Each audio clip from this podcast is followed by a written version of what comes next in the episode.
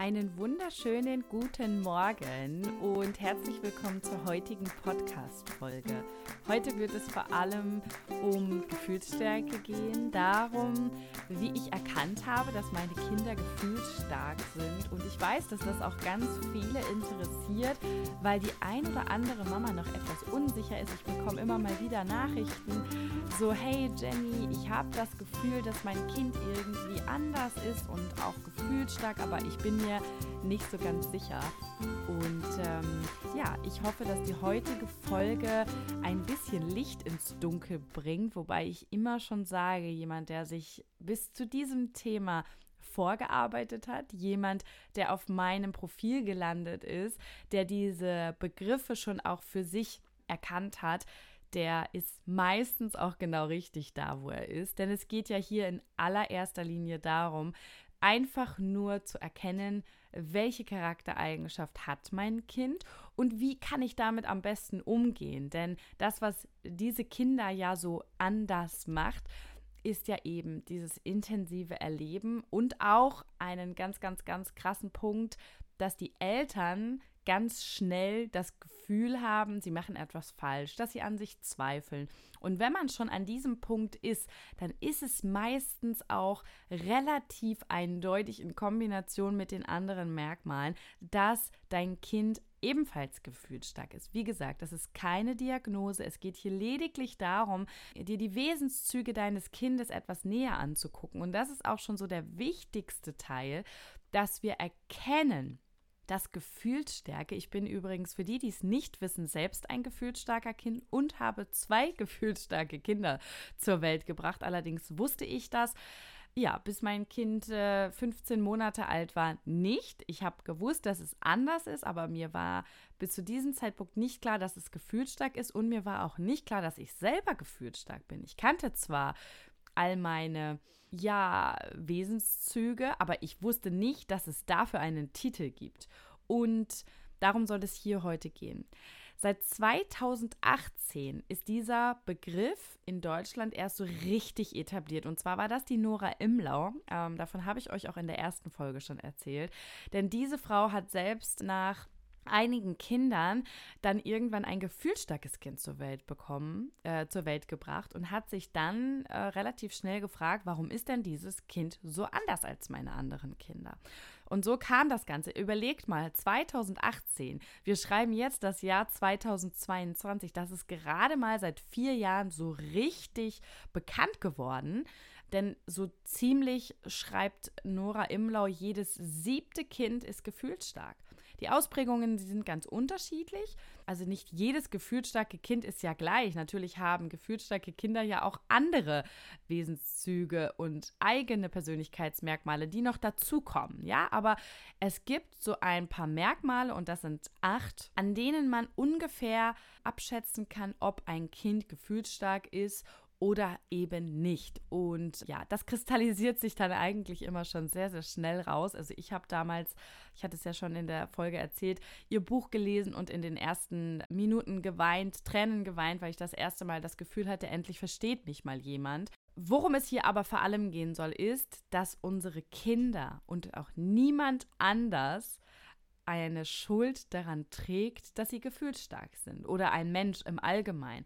Niemand hat Schuld daran. Das ist ein Wesenszug und der ist genetisch bedingt. Das ist eine Veranlagung und das hat auch unfassbar krasse Auswirkungen auf unser Gehirn. Denn wenn wir uns unser Gehirn mal genauer angucken, und das haben Wissenschaftler und Forscher gemacht, dann ist das Gehirn, die Gehirnstruktur eines gefühlsstarken Menschen anders, und zwar die Amygdala. Da könnt ihr euch dann auch nochmal ähm, genauer mit beschäftigen. Das macht wirklich Sinn, einfach zu verstehen, dass unsere Kinder oder auch wir gefühlsstarken Menschen nicht anders können, denn unsere Amygdala ist viel sensibler. Ja, Nora Imlau sagt, hundertfach merken gefühlsstarke Menschen diese Gefühle mehr als andere Menschen. Die ist einfach viel sensibler und die schlägt viel, viel schneller aus als vielleicht bei einem in Anführungsstrichen nicht gefühlsstarken normalen Kind. Also das, was unser Kind da empfindet und fühlt, ist kein Drama und es macht auch kein Drama, sondern es empfindet Drama. Da hat sie auch neulich einen ganz, ganz tollen Beitrag zugeschrieben zum Thema äh, Wut und, und äh, warum gefühlsstarke Kinder so wütend sind. Also das ist nichts, was sie machen, weil sie kleine Tyrannen sind, sondern sie fühlen das wirklich. Sie fühlen wirklich diese Wut. Sie fühlen wirklich diese Angst. Die sind in einem kompletten Angstzustand, wenn sie einen Wutausbruch haben. Also das ist ganz, ganz wichtig zu verstehen. Und wie gesagt, das hier ist keine Diagnose. Jeder, glaube ich, der ein gefühlsstarkes Kind hat, der erkennt sehr, sehr schnell, ähm, wahrscheinlich auch in dieser Folge, ob er selbst ein gefühlsstarkes Kind hat oder nicht. Und ich möchte mit euch ein mal wirklich die Merkmale durchgehen und euch so ein bisschen dazu erzählen, wie das bei uns war. Das erste Merkmal ist, sie erleben und äußern Gefühle besonders intensiv und springen dabei häufig von einem Extrem ins nächste. Oh yes! Nicht nur meine Kinder, sondern auch ich selber, auch mit dreiunddreißig Jahren. Oh mein Gott! Das ist es eben und das ist das, was einen gefühlsstarken Menschen ausmacht. Wir kennen fast nur das Extreme, ja, bei uns schlägt es immer aus. Gefühlsstarke Menschen können zwischen himmelhoch jauchzend und zu Tode getrübt innerhalb von Sekunden wechseln. Also ich habe das selbst oft, dass ich sage so, hey, alles toll und alles super und ich bin voll glücklich und mein Herz springt und eine Sache passiert. Jemand sagt eine Sache und auf einmal ist meine ganze Welt schwarz und ich, ich, ich bin traurig und ich frage mich, wie ich eben noch so glücklich sein konnte. Und das erlebe ich als Erwachsener, ja, man möchte meinen, ausgereifter Mensch, die inzwischen ja auch äh, ne, viel mit, mit diesen Gefühlen gelernt hat, umzugehen. Und jetzt überlegen wir mal, wie geht es da so einem Kind, ja? Diese Kinder werden überrollt von diesen Gefühlen, denn sie kommen ja selber nicht hinterher. Ja, wir dürfen nicht vergessen, da kommt ja noch die kindliche Unreife dazu. Das kindliche Gehirn ist noch überhaupt nicht so weit, selbst diese eigenen Gefühle zu verstehen. Ja, das heißt, das war eben noch glücklich und plötzlich ist es ganz traurig und es weiß selbst gar nicht, was mit ihm los ist.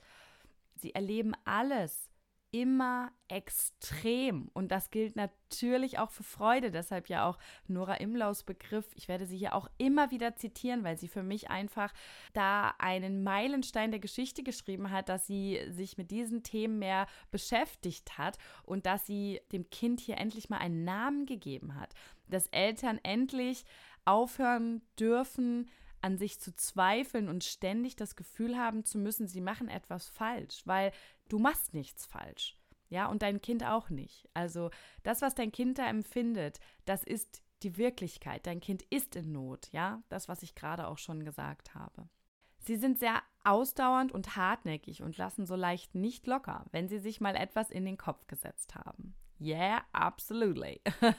Und da sehen wir auch schon, wie viel unglaublich positive Eigenschaften da drin stecken, ja. Also ich sitze hier heute, habe meinen eigenen Podcast, habe mich selbstständig gemacht, bin unglaublich über mich hinausgewachsen und war sehr jung auch schon Führungskraft, weil ich ganz klar für das eingestanden bin, was ich im Leben möchte.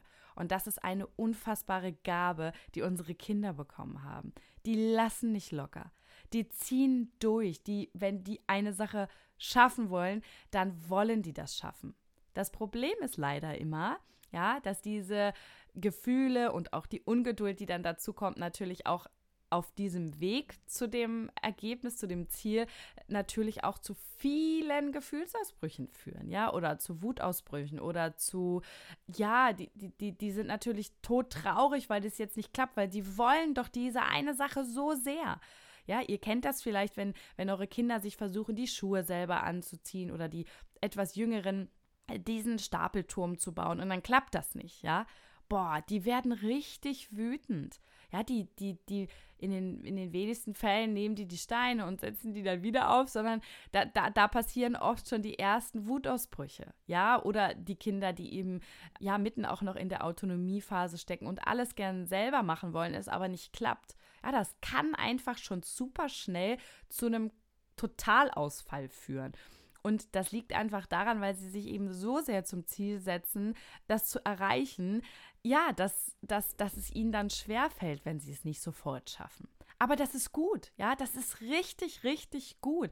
Kinder ähm, und auch später Erwachsene, die, die ehrgeizig sind, die hartnäckig an ihren Zielen festhalten, die werden meistens richtig erfolgreich, ja. Also das ist eine so, so schöne Gabe. Sie sind überdurchschnittlich sensibel, dadurch auch leicht reizüberflutet und sehr verletzlich. Ja, also sensibel, reizüberflutet, das sind ja auch diese Themen, die wir auch in der letzten Folge besprochen haben, dass die Kinder oft wirklich auch Ruhe brauchen, ja, also die schlafen nicht wie andere Kinder auf einer Party ein, äh, im Kinderwagen, das war damals immer so meine Vorstellung, meine Freundinnen, die ähm, alle viel früher als ich Kinder bekommen haben, die waren dann auch immer mit mir auf der Party, also als ich noch keine Kinder hatte und ähm, deren Kinder haben in den Kinderwägen, ja, allein das wäre schon unmöglich gewesen bei uns, in den Kinderwägen neben der Box gepennt. Und das teilweise sechs, sieben Stunden. Und die haben in der Zeit gefeiert. Und als das Kind aufgewacht ist, haben sie das gestillt oder die Flasche gegeben und haben das wieder in den Kinderwagen gelegt. Und dann hat das Kind dort weitergeschlafen. Das wäre bei unseren Kindern undenkbar gewesen. Ja, ich habe den Kleinen zwar letztens auch tatsächlich mal mit auf eine Hochzeit gehabt und der ist mir sogar in der Trage eingeschlafen, aber in der Trage, der hätte niemals im Leben in einem Kinderwagen geschlafen, von mir entfernt, alleine, bei dieser Lautstärke. Ja, also ich musste, wie gesagt, mit unseren Kindern immer in dunkle Schlafzimmer, die Föhngeräusche liefen und es durfte auch nichts anderes nebenbei passieren, weil ansonsten wurden sie schnell eben auch reizüberflutet. Ja, oder auch, wenn man diese Verabredung, dieses Thema, was wir auch in der letzten Folge hatten, dass man wirklich auch den Tagesablauf genau strukturieren muss, weil man ansonsten das Kind wirklich schnell reizüberfluten kann. Und das hat zur Folge gehabt, ja, dass abendlich dann viel geschrien wurde, dass man die Kinder schlecht in den Schlaf bekommen hat, dass sie wirklich schlecht eingeschlafen sind. Das war immer dann das Ergebnis von einem reizüberfluteten Tag. Das ist dann immer der Moment, wo andere sagen, na, aber es ist doch alles gut, er lacht doch, ja, er ist doch total fröhlich, ja, jetzt. Aber ich kenne mein Kind und ich weiß, dass das heute Abend ein absolutes Problem werden wird oder spätestens in der Nacht. Das kenne ich auch von sehr vielen, dass die Kinder, wenn sie dann zum Beispiel einen zu harten Tag hatten mit zu viel Erlebnissen, dass sie nachts einfach total oft aufgewacht sind, dass sie sehr viel in der Nacht weinen, sich schlecht beruhigen lassen und, und, und. Das sind oft Folgen auch von überreizten Tagen, ne? Also von einem zu vollen Programm. Sie sind außergewöhnlich offen für alle Eindrücke und nehmen ihre Umwelt ganz genau wahr. Das ist wirklich krass, wie krass mein dreijähriges Kind Emotionen am Esstisch wahrnimmt. Ja, also er sagt heute ganz klar zu mir, Mama, bist du wütend? Oder Mama, bist du glücklich? Also er erkennt sofort, wie ich mich fühle. Und diese Kinder nehmen das einfach nochmal ausgeprägter wahr. Natürlich nehmen das auch andere Kinder wahr, ja. Also die können genauso empathisch sein. Aber gefühlsstarke Kinder nehmen die Welt um sich herum noch mal viel intensiver war. Die bekommen sofort mit, wenn irgendwo gestritten wird. Wenn ein anderes Kind zum Beispiel weint. Ja, sie sind unglaublich empathisch und, und müssen selbst ganz arg auf sich achten, dass sie nicht selbst in diesem Gefühlssturm dann untergehen. Also auch hier wieder etwas so, so Schönes, ja, weil empathisch zu sein und Eindrücke um sich herum wahrzunehmen, das, das bedeutet ja auch, andere Menschen zu verstehen und mitfühlend zu sein. Und was ist das für eine tolle Eigenschaft, als wenn man sein Herz ausschüttet und derjenige sagt, ja, ja, also mir, mir geht's auch so, so schlecht. Ja, also das, das, das geht zwar na, nochmal in eine andere Richtung, aber ich finde das eine wahnsinnig tolle Eigenschaft. Aber ja, sie ist auch sehr anstrengend, weil es eben auch bedeuten kann, dass diese Kinder sich eben ganz schnell mitreißen lassen und dann plötzlich, wenn ein Kind weint, mitweinen oder wenn ein Kind zum Beispiel in einem Konflikt ist, dann fangen auch gefühlsstarke Kinder manchmal an, zum Beispiel um sich zu hauen oder solche Dinge, weil sie wollen, dass dieser Konflikt aufhört. Ja, also das kann auch manchmal dazu führen, dass wir eigentlich gar nicht so richtig wissen, so was ist denn jetzt hier los? Ja, und das waren eben diese sensiblen Antennchen, die etwas, etwas wahrgenommen haben aus ihrer Umwelt und sich da halt eben mitreißen lassen haben. Sie haben ein Thema mit Routinen. Entweder beharren sie stark auf die immer gleichen Abläufe, von denen um keinen Preis abgewichen werden darf, oder sie empfinden jede Form von Rahmen als Freiheitsbeschränkung und wehren sich mit aller Macht gegen immer gleiche Abläufe im Alltag. Ja, also bei uns war das wirklich so, dass wir schon unsere Routinen hatten, ja. Also wir haben zwar lange, lange nicht so einen richtigen Rhythmus in unserem Tagesablauf gehabt. Ich glaube, das war auch oft dann, ja, das war dann auch oft die Folge, ähm, aber nachher ist man immer schlauer. Äh, aber es war wirklich so, dass es wichtig war, dass wir ab einer bestimmten Uhrzeit zum Beispiel zu Hause waren. Denn wir wussten, unser großer Sohn zum Beispiel, der lag wirklich eine super lange Zeit um neunzehn Uhr mit mir stillend im Bett. Und davon konnten wir auch nicht abweichen. Also wurde er müde, ging es in die Phase, wo er langsam müde wurde und wir waren zu dieser Zeit noch nicht zu Hause, dann hätte uns das echt bitterböse treffen können. Also wenn er dann einmal über diesen Punkt gegangen wäre oder wenn wir das missachtet hätten, dann führte das zwangsläufig auch zu, ja, unfassbar schlechter Laune. Also unser Kind ist da nicht einfach irgendwo eingeschlafen, sondern es musste um neunzehn Uhr stillend an meiner Brust im Bett liegen. Also das war schon ganz klar, ne? Das war für uns so wichtig und natürlich auch für ihn, weil das hat ihm abends auch diese Sicherheit gegeben. Und wir hätten eben nicht sagen können, ähm, heute ist neunzehn Uhr, wir sind auf einer Hochzeit und du schläfst jetzt hier im Kinderwagen neben der Box. Also no way, ja. Und wenn wir bei anderen waren, zum Beispiel bei meinen Eltern, ich habe ja auch erzählt, dass wir vier Monate gar nicht gefahren sind, aber wir haben das dann irgendwann ja wieder langsam angefangen, weil wir natürlich auch wollten, dass unser Leben irgendwie weitergeht, wenn auch ähm, anders als bisher. Und ähm, da haben wir dann diese Routine ebenfalls eingehalten. Also wir sind auch da dann um neunzehn Uhr ins Bett gegangen. Das hat uns unfassbar eingeschränkt, aber auch ganz, ganz viel erleichtert. Denn wir wussten, unser Kind schläft um neunzehn Uhr, seelenruhig an Mamas Brust ein. Später dann, ne? Das hat am Anfang natürlich alles auch noch nicht so gut geklappt, aber wir hatten dann ja irgendwann so, so, so, so eine Abendroutine und die war wirklich wichtig. Und dann gibt es Kinder, die fühlen sich halt sehr eingeschränkt. Die, die, die wollen das eben gar nicht. Ja? Die wollen eben genau diese Flexibilität haben, aber davon kann ich nicht berichten, weil das war bei uns eher, eher weniger der Fall. Sie verfügen über eine scheinbar niemals endende Energie, haben einen großen Bewegungsdrang und brauchen im Vergleich zu anderen Kindern ihres Alters viel weniger Schlaf. Ja, ich glaube, das mit dem Thema Schlaf, äh, das kann so ziemlich jede Mama bestätigen. Ähm, ich höre das jedenfalls immer und immer wieder. Dabei war das bei uns gar nicht so. Also bei uns war eigentlich eher das Problem, gerade mit dem Großen, dass der immer... Der hat zwar nachts nie durchgeschlafen und der ist auch x-mal aufgewacht, der hat auch äh, häufiger gestillt als andere.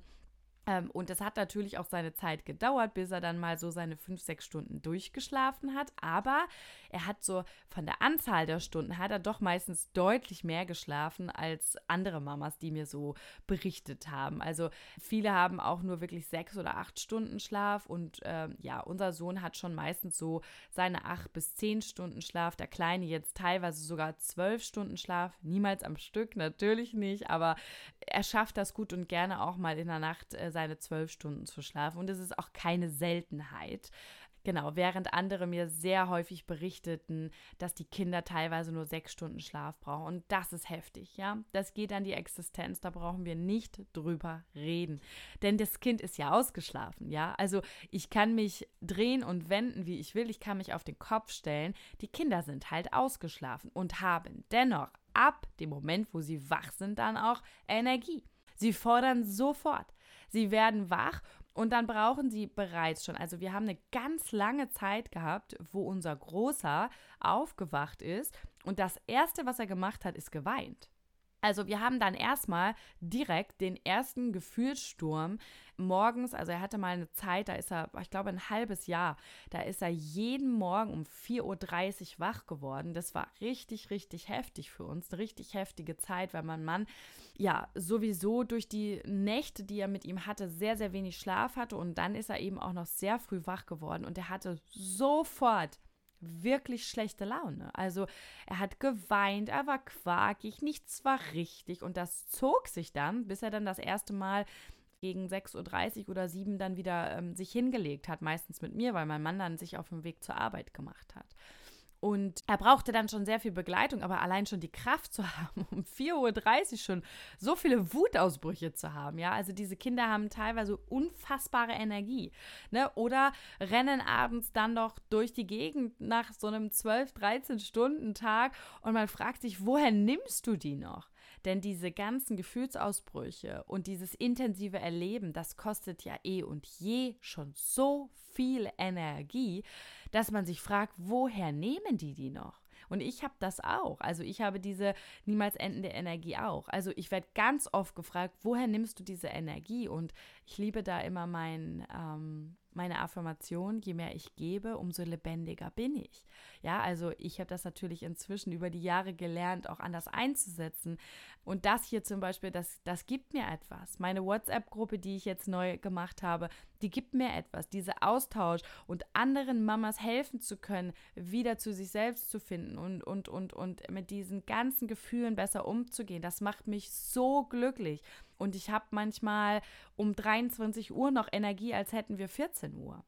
Also das ist oft auch unüblich. Und genauso habe ich aber auch viele, viele Jahre gehabt, wo ich ganz schlecht auf mich geachtet habe. Da habe ich meine Energie ganz arg verschwendet. Und ja, bin quasi todmüde Abend für Abend über, über, über einen ganzen Winter zum Beispiel achtzehn Uhr dreißig ins Bett gegangen, weil ich eben nicht ne, auf meine Energie geachtet habe und sie nicht gut genug eingesetzt habe.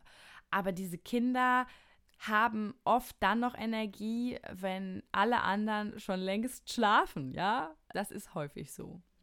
Sie tun sich sehr schwer mit Veränderungen und Übergängen. Jede neue Umgebung bedeutet erstmal Stress, jeder Wechsel zwischen Bezugspersonen fällt schwer.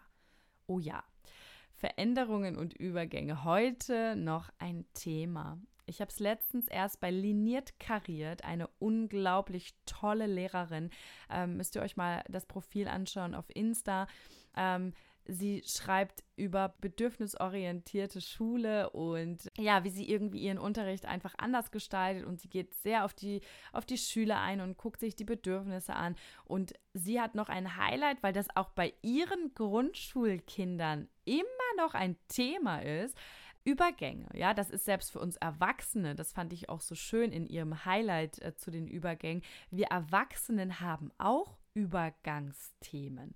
Wir wissen das gar nicht so deutlich, aber ähm, wir haben ja auch dieses, ne, oh, das ist so schön, wir wollen eigentlich diese Party hier gar nicht abbrechen. Oder Mann, der Film, der hat mich so inspiriert, der hat mich gerade so in eine andere Welt gezogen. Ich will den jetzt gar nicht ausmachen. Ich will wieder zurück in dieses Gefühl, was ich da eben hatte. Und nichts anderes fühlen unsere Kinder. Also völlig normal, aber auch hier wieder sehr extrem. Ja, also es gibt Kinder, die ich beobachtet habe, wo die Eltern sagen, so, jetzt packen wir mal alles ein und dann gehen wir nach Hause. Und die Kinder packen ein und die Eltern gehen mit den Kindern nach Hause und alles ist gut. Ähm, nee, also... So erleben wir das meistens nicht. Also, ne, das muss lange vorher angekündigt werden, solche Übergänge von aus dem Spielen zu, wir machen uns jetzt auf dem Weg in die Kita oder wir hören jetzt auf zu spielen und machen uns Bett fertig, ja, das ist sowieso das größte Thema, klar, Ende des Tages und so, ne, die schönen, tollen Dinge hören auf und jetzt muss ich ins Bett, absolut krasser Übergang, ne, also das ist auch völlig normal, aber auch eben ganz normale Übergänge im Alltag, ja, wie mit diesem Spiel hören wir jetzt auf zu spielen, weil X Y und jetzt gehen wir mal langsam ans Mittagessen, weil wir haben um vierzehn Uhr einen Termin und deshalb ist es jetzt wichtig, dass wir jetzt diese Kartoffeln schälen. Das kann mal einen zwanzigminütigen Wutausbruch nach sich ziehen. Oder auch bei anderen Kindern über viele Stunden, ja, also da fragt man sich, wo ist denn jetzt das Problem? Ja, aber diese Kinder empfinden diesen Übergang als so intensiv und für die ist das gerade ein absoluter Weltuntergang, das jetzt zu unterbrechen. Und die brauchen eben ihre Zeit, ja. Also da braucht man manchmal vier, fünf, acht, zwölf Anläufe, um aus dieser Situation in die andere zu kommen. Da, da darf man auch mal, es gibt ja diese Übergangsobjekte zum Beispiel auch verwenden. Wir sind früher nonstop jeden Tag mit den verschiedensten Dingen in die Kita gefahren. Wir haben mal einen Schneebesen dabei gehabt, Tampons, Äh, keine Ahnung, äh, Kochlöffel, ja, meistens waren es irgendwelche Kü- Küchenutensilien, also es war nicht nur Spielzeug, sondern alles Mögliche, was unser Sohn ähm, hier noch in der Hand hatte, das haben wir dann mitgenommen. So hat er dann diesen, diesen Übergang einfach viel besser weggesteckt, ne? Und er ist dann da, oder ein Trocknerball, ja, wir sind ganz oft mit unserem Trocknerball in die Kita und die Erzieher, die haben das immer voll schön, ah, no, ja, gut, dann nehmen wir heute den Trocknerball mit, ne? Also bis es dann irgendwann der Teddy wurde, das war bei uns auch nicht so von Anfang an, sondern das kam dann erst später. Anfänglich konnte er so gar nichts mit Teddys anfangen und er hatte auch nicht so dieses ähm, Lieblingskuscheltier, was ich mir so immer für ihn gewünscht hätte, dass er dann auch zum Regulieren und so, dass er das dann benutzt, sondern es war dann später erst der Teddy und vorher aber eben halt auch mal der Trocknerball oder ein Kochlöffel. Aber das hat ihm das Leben halt wirklich auch leichter gemacht und hier darf man eben wieder nicht vergessen, jede neue Umgebung bedeutet Stress, genau. Also das kann eben auch sein, dass ich nur mal eben zu meiner Freundin auf den Kaffee gehe, das war bei uns früher ganz, ganz häufig so, dass, dass unser Sohn dann wirklich auch manchmal eine ganze Stunde gebraucht hat, um dort warm zu werden, ja, oder eine halbe. Also heute geht das viel, viel schneller, heute latscht er wirklich da, wo er sich auskennt, rein und dann spielt er und macht er und tut er, aber als er noch kleiner war, Da, da, da hat das bedeutet oder auch im, im Krabbelkurs, dass er manchmal die gesamte Stunde auf meinem Schoß verbracht hat, während andere Kinder gekrabbelt sind und das Kletterdreieck hoch und runter und ach guck mal, hier kann man was riechen, hier kann man was fühlen, hier kann man mit Musik machen, aber mein Sohn hat das eher selten gemacht, er ist eigentlich die meiste Zeit in meiner Umgebung geblieben, in, in, in der sicheren Umgebung von Mama geblieben. Und auch diese Wechsel zwischen Bezugspersonen, das ist auch heute noch bei uns Thema. Bei uns ist es ja so, dass der Papa die erste Bezugsperson ist. Ähm, und deshalb darf ich bestimmte Sachen meistens dann nicht, wenn unser Kind irgendwie krank ist oder wenn er ja gerade auch in einem Gefühlssturm ist, wenn die Bedürfnisse irgendwie nicht gestillt sind und da gerade so ein Bedürfnisakku total leer ist, dann ist es sehr, sehr oft Papa, ne? Oder auch der Gewohnheit wegen. Ich könnte meinen Sohn zum Beispiel niemals ins Bett bringen. Das geht nicht mehr, ne? Ich habe ihn viele, viele Monate in den Schlaf gestillt. Das hat er wohl vergessen. Aber irgendwann kam der Tag X, dann hat Papa das gemacht. Und von diesem Tag an hat, ja, Papa ihn jeden Tag ins Bett gebracht. Das könnten wir niemals heute einfach ändern. Das gibt auch andere Kinder, die sowas haben, ganz klar. Aber das kann im Alltag, in normalen Situationen, wie kannst du mal eben kurz zur Mama gehen, weil ich muss hier irgendwas machen, das, das kann manchmal bedeuten, dass er zwanzig Minuten dann auf Mamas Arm weint, weil er unbedingt zu Papa möchte. Also ja, das ist auch heute noch Thema bei uns und wir versuchen da immer möglichst bedürfnisorientiert mit umzugehen. Wenn uns das möglich ist, dann machen wir das auch. Wenn er sagt, ich möchte Papa, ähm, dass Papa meine Zähne putzt, dann machen wir das natürlich auch, ja, weil alles andere würde bedeuten, dass er einen krassen Gefühlsausbruch bekommt und ähm, dass wir seinen Bedürfnissen gerade nicht gerecht werden können. Und ich oder wir möchten das einfach auch sehr gerne, wenn uns das möglich ist. Natürlich geht das nicht immer.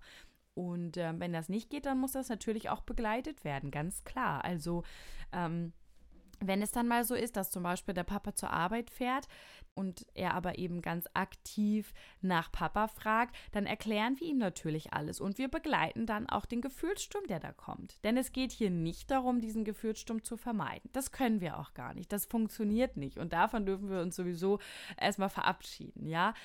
Es geht vielmehr darum, wie begleite ich denn diesen Gefühlssturm, ja? Sage ich jetzt, stell dich doch nicht so an, ja? Mama ist auch da und ich bin, kann dich auch in den Arm nehmen und Papa muss jetzt halt arbeiten, oder sage ich, du, ich verstehe das total.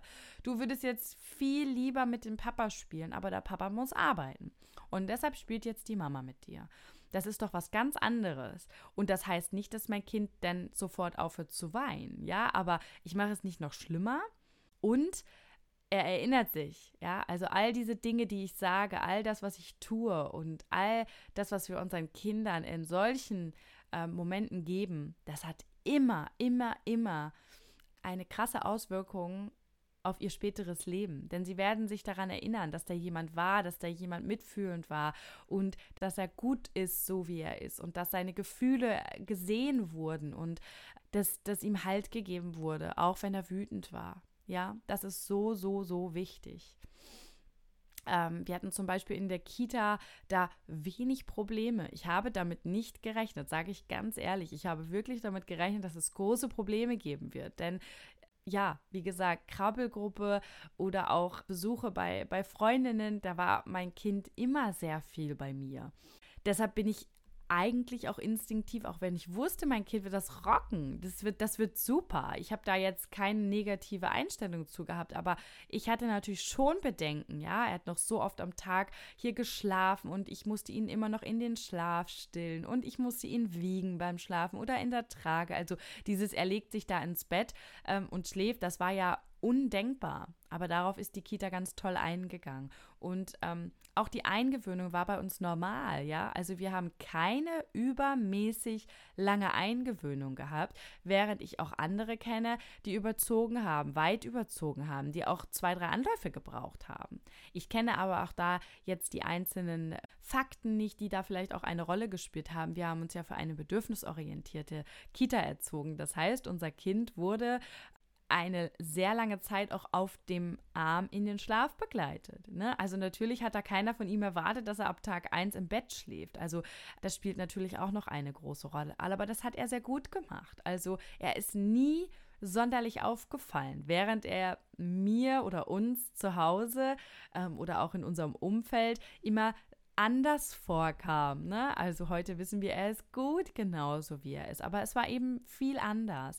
Und natürlich waren da dann auch diese Bedenken. Aber das war völlig unbegründet. Er hat das einfach toll gemacht. Und er war auch dort natürlich noch lang bei seinen Bezugserziehern und hat sich von dort und dem Schoß aus dann die große, weite Welt des Kindergartens angeschaut. Und ja, das war auch dann in Anführungsstrichen erst nach einem Jahr oder so, dass dann die Erzieher gesagt haben, wow, er läuft hier von Raum zu Raum. Aber ähm, das ist auch völlig okay und auch normal, ja, also, ähm, aber natürlich, es gibt auch diese Kinder, die setzt man da ab und die sind von Tag eins, als wären die zu Hause, ja, weil die eben diese ganzen Übergangsthemen nicht haben, weil die nicht unbedingt ihre Bezugsperson brauchen. Das heißt nicht gleich, dass sie ein schlechtes äh, Verhältnis haben, aber es, es zeugt, es, es ist natürlich schon auch ein, ein, ein, ein Liebesbeweis auch an die Eltern, wenn ein Kind eben diesen krassen Bezug zu einer Bezugsperson hat, welche auch immer das ist.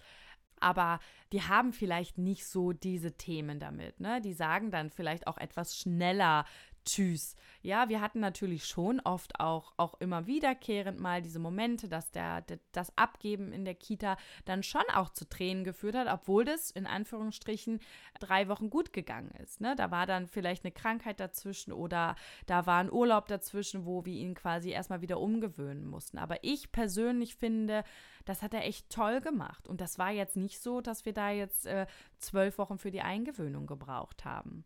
Also ja, das kann und muss aber kein Thema sein. Und jetzt der letzte Punkt. Sie sind oft sehr nachdenklich, philosophisch und grüblerisch und machen sich auch über traurige und schwierige Themen viele Gedanken. Deshalb wirken sie oft ernster als andere Kinder. Gerade dieses nachdenklich und philosophisch und grüblerisch, das bin so krass ich. Also ich kann das natürlich jetzt viel mehr sagen, weil ich in mich hineingucken kann. Ich kann ja in meinen Sohn nicht hineingucken, aber ja, er ist auch, oder in meine Söhne, ähm, aber mein Großer, der ist tatsächlich so anfangs diese, dieser ernstere Typ gewesen. Das hat echt gedauert, bis ich mal ein Foto hinbekommen habe, wo er gelacht hat. Äh, unser Kind hat immer super ernst geguckt oder sehr viel und das hat auch echt gedauert, bis er eben dieses viele Lächeln und viele Lachen auch hatte. Ne? Also er hat zwar immer auch äh, total gelacht, wenn man ihn gekitzelt hat oder so, aber er war oft sehr in sich gekehrt und hat dann wirklich auch so diesen ernsten, diese ernste Miene gehabt. Also das war, ist bei ihm wirklich, das trifft zu hundert Prozent zu.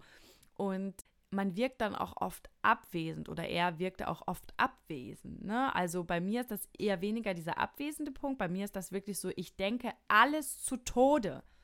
Ja, das kann unglaublich gut sein, wenn man es gelernt hat, mit seinen Affirmationen zum Beispiel seine Gedanken bewusst zu steuern. Ja, also wenn ich viel denke, ist das erstmal generell nichts Schlechtes.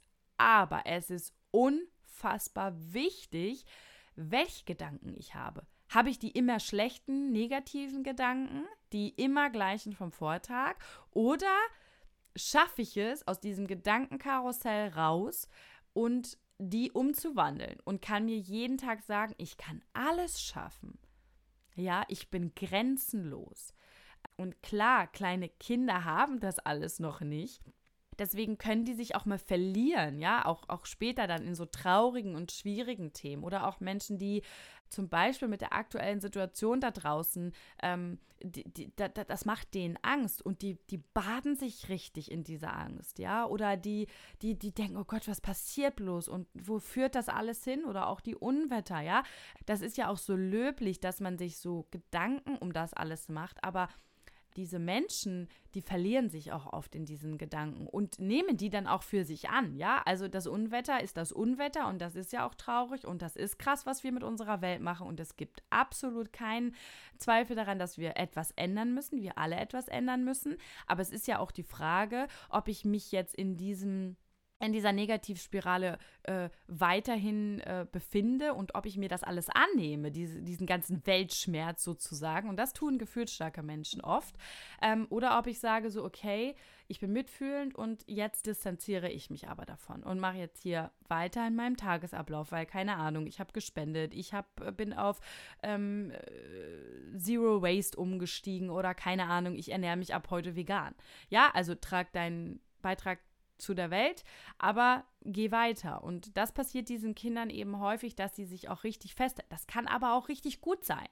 Ja, also ich sag mal so, die meisten gefühlsstarken Menschen oder umgekehrt, Visionäre oder auch Gründer, Unternehmer, äh, Unternehmer, Menschen, die, die eine neue Marke auf den Markt bringen oder ja, Menschen, die die Welt verbessern wollen, sind meistens gefühlsstarke Menschen. Wie geil ist denn das? Ja, also ähm, das darf man auch nicht vergessen. Ich springe ja auch immer mal wieder in den Zeiten, weil ich es so wichtig finde, auch zu verstehen, wie unsere Kinder später einmal sein können. Ja, und ich kann das natürlich sehr gut, weil ich auch selbst gefühlsstark bin. Springe aber deshalb auch immer mal wieder klar in diese kindliche Auswirkung. Denn unsere Kinder haben oft noch das Problem, dass, dass sie eben mit diesen Dingen noch nicht umgehen können. Ja, das haben sie natürlich noch nicht gelernt. Und jetzt kommt es zum wichtigsten aller Punkte. Dein Kind ist gut, genauso wie es ist. Und es ist jetzt unsere Aufgabe als Eltern, unseren Kindern Ähm, auch Werkzeuge an die Hand zu geben, um mit dieser Gefühlsstärke durchs Leben zu gehen. Denn das ist nachher der Test aller Tests. Das ist das, was ich auch immer wieder erzähle, wenn ich sage, ich bin mein gesamtes Leben aufgefallen. Ich bin immer angeeckt. Ja, meine Gefühlsstärke ist ja auch noch gepaart mit unbändiger Energie. Ich bin unfassbar temperamentvoll, sehr, sehr willensstark, ja, also wenn ich etwas will, dann, dann schubse ich rechts und links alle zur Seite und dann renne ich zum Ziel, ja, das ist nicht immer gut und nicht immer gut angekommen. Und wenn ich, ich bin ein unglaublich ehrlicher und direkter Mensch und ich muss heute noch immer wieder ganz stark daran arbeiten, wie ich das, was ich sagen will, rüberbringe. Weil ich oft auch meinen Emotionen ausgesetzt bin und dann poltert es so aus mir raus und damit verletze ich auch mal Menschen und damit treffe ich auch mal Menschen.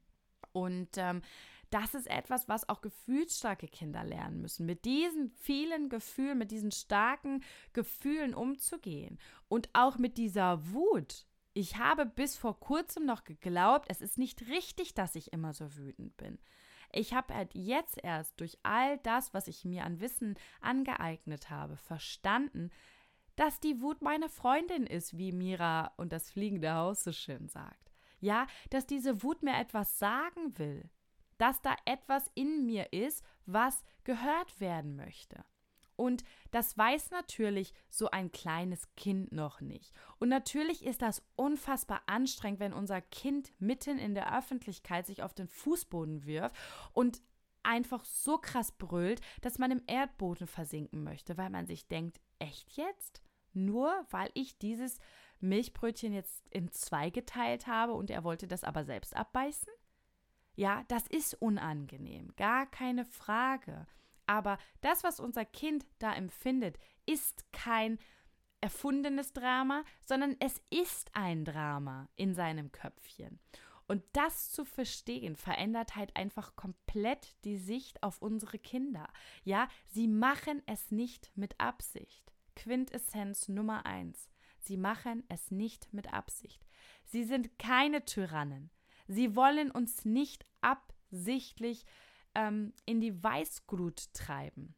Sie machen das alles nicht mit Absicht, sondern das fühlen sie eben. Sie fühlen so. Sie fühlen diesen Gefühlssturm. Und wisst ihr, wie klug diese kleinen Menschen sind?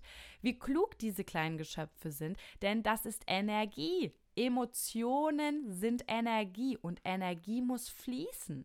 Ansonsten werden wir krank, wir bekommen Blockaden, wir werden traurig, depressiv. Das muss raus. Und jetzt müssen wir ihnen beibringen, wie sie diese Wut rauslassen können. Jetzt müssen wir ihnen beibringen, wie sie mit dieser Gefühlsstärke das Beste aus sich rausholen können. Und das ist gar nicht mal so einfach. Ne? Natürlich ist das nicht so einfach, wie es klingt, weil es ja auch uns unglaublich herausfordert. Ja, aber es ist so wichtig zu verstehen, du hast nichts falsch gemacht und du musst auch nichts anders machen. Das ist oft das Gefühl, was in uns hervorgerufen wird, ich muss jetzt hier mehr Grenzen setzen, damit mein Kind nicht mehr so wütend ist. Nee, völlig falsch, ja, geht komplett nach hinten los, wenn du das jetzt machst. Ja, weil dein Kind, das hatten wir auch mit der Freiheitsberaubung, ähm, wenn du dein Kind in seinen Emotionen jetzt auch noch regulierst, regulierst, was passiert denn dann? Dein Kind wird noch wütender. Ja, also es gilt hier, diese Wut mit zu begleiten und es gilt, diese Trauer zu begleiten, dass dein Kind sich gerade wehgetan hat. Es ist okay zu pusten. Und wenn es zwölftausend Mal am Tag hinfällt, dann pusten wir halt zwölftausend Mal am Tag. Du kannst deinem Kind niemals zu viel Liebe geben. Ja, und es muss auch nicht irgendwas lernen fürs Leben. Ja, das ist auch oft so dieses, ja, aber es muss doch mal, ne, es muss doch mal lernen, dass nun mal irgendwann äh, Schluss ist. Es muss gar nichts. Ja, und es wird es im Zweifel auch in drei Jahren noch blöd finden. Also auch da für sich zu, zu verstehen, ich Ich wiederhole mich, dein Kind macht es nicht mit Absicht, ja, das heißt, es bringt dir gar nichts, immer wieder zu sagen, ja, aber es muss doch, ja, aber es muss doch, ja, es wird aber nicht. Im Zweifel wird es das vielleicht ähm, die nächsten Monate oder Jahre auch nicht verstehen, weil das auch das noch gar nicht kann. Ja, das kindliche Gehirn muss ja auch erstmal reifen. Und wir erwarten teilweise von unseren Kindern in einem Alter völlig absurd Dinge, die sie noch gar nicht leisten können, weil sie einfach schlicht und ergreifend noch nicht die Reife dazu haben. Es ist nicht nötig, Kindern in, mit, mit unter einem Jahr und auch nicht mit einem Jahr und auch nicht mit zwei Jahren beizubringen, Bitte und Danke zu sagen. Ja, das machen die ganz alleine, wenn die nämlich mit sieben, acht Jahren so weit sind und wenn wir denen immer ein gutes Vorbild waren. Mein Kind sagt das heute schon, aber nicht, weil ich ihm das beigebracht habe. Ich habe niemals gesagt, sag bitte, sag danke, sondern ich sage für mein Kind dann Bitte und Danke, wenn es unter Erwachsenen ist. Das muss das Kind nicht lernen. Das ist Bullshit. Totaler Bullshit. Also ja, das, das ist einfach ganz, ganz wichtig zu verstehen und dass man einfach aufhört. Das, das ging mir damals immer wieder so. Ich wollte ständig mein Kind ändern. Ich wollte ständig Gefühlsstürme vermeiden. Ich wollte ständig eine Lösung dafür finden, diesen Gefühlssturm zu umgehen. Unterbinden oder ich wollte ständig irgendwas tun, damit es nicht, ja, diese, diese Emotionen hat. Das kann ich aber nicht. Das ist sein Wesenszug und das ist richtig und wichtig, dass es das auch fühlt und ich kann das nicht ändern, ja.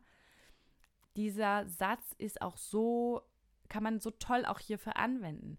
Ähm, hör auf, dich über Dinge auch zu ärgern oder dir den Kopf zu zerbrechen, den du, die du nicht ändern kannst. Du kannst dein Kind nicht verändern und du kannst auch seine Gefühle nicht absprechen und das solltest du auch nicht, ja? Dein Kind empfindet es als Weltuntergang, wenn du die Zahnpasta drauf gemacht hast, obwohl er das machen wollte oder sie, ja? Also es ist natürlich schön und, und toll, dass wir so viele Möglichkeiten haben, darauf einzugehen. Und das ist auch immer und sollte auch immer unser Ziel sein natürlich, ne? Unsere Kinder zu begleiten und nicht mit Absicht irgendwelche Wutausbrüche zu provozieren, ähm, damit es jetzt den Gefühlen freien Lauf lassen kann. Um Gottes Willen, das ist auch unfassbar anstrengend, das weiß ich. Ja? Ich finde mich ja selbst manchmal anstrengend. Also die Gefühle anderer zu begleiten, ist nochmal viel, viel anstrengender, weil man sie ja oft selbst nicht nachvollziehen kann.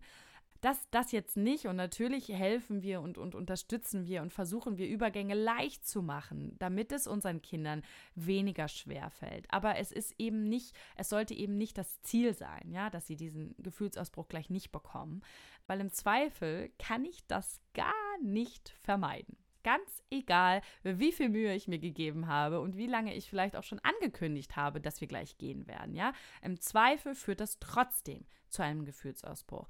Und da muss man einfach anerkennen, es ist okay. Es ist völlig okay, dass du das jetzt blöd findest. Ich bin hier bei dir und ich sag dir jetzt, das ist okay, dass du das blöd findest, aber es ist spät und wir müssen jetzt nach Hause, weil es ist mir wichtig, dass du pünktlich ins Bett kommst, weil Schlafen trägt einfach dazu bei, dass es dir auch besser geht. Ja, also das dürfen wir natürlich immer, immer machen.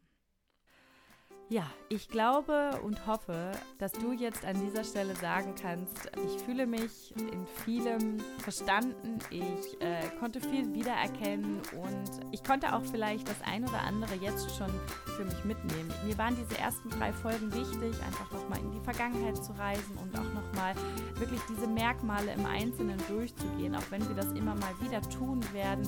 Aber ja, ich glaube, dass das einfach wichtig war, dass wir alle nochmal diese Punkte hier auch wirklich durchgehen und dass wir für uns nochmal alle verstehen, unsere Kinder sind gut genau so, wie sie sind. Und Persönlichkeitsmerkmal hin oder her, es spielt überhaupt keine Rolle. Es ist keine Diagnose und es gibt hier auch keine Medikamente, ja, dafür oder dagegen. Aber unsere Kinder zu verstehen, macht unseren Alltag so viel leichter und vor allem, und das ist das Wichtigste, es hilft unseren Kindern ungemein. Es hilft unseren Kindern so sehr, wenn wir verstehen, was in ihren kleinen Köpfchen da los ist und wenn wir verstehen, dass sie uns niemals irgendwas Böses wollen und dass Kinder immer für sich und niemals gegen uns handeln. Und ja, ich hoffe, das ist in der heutigen Folge rübergekommen.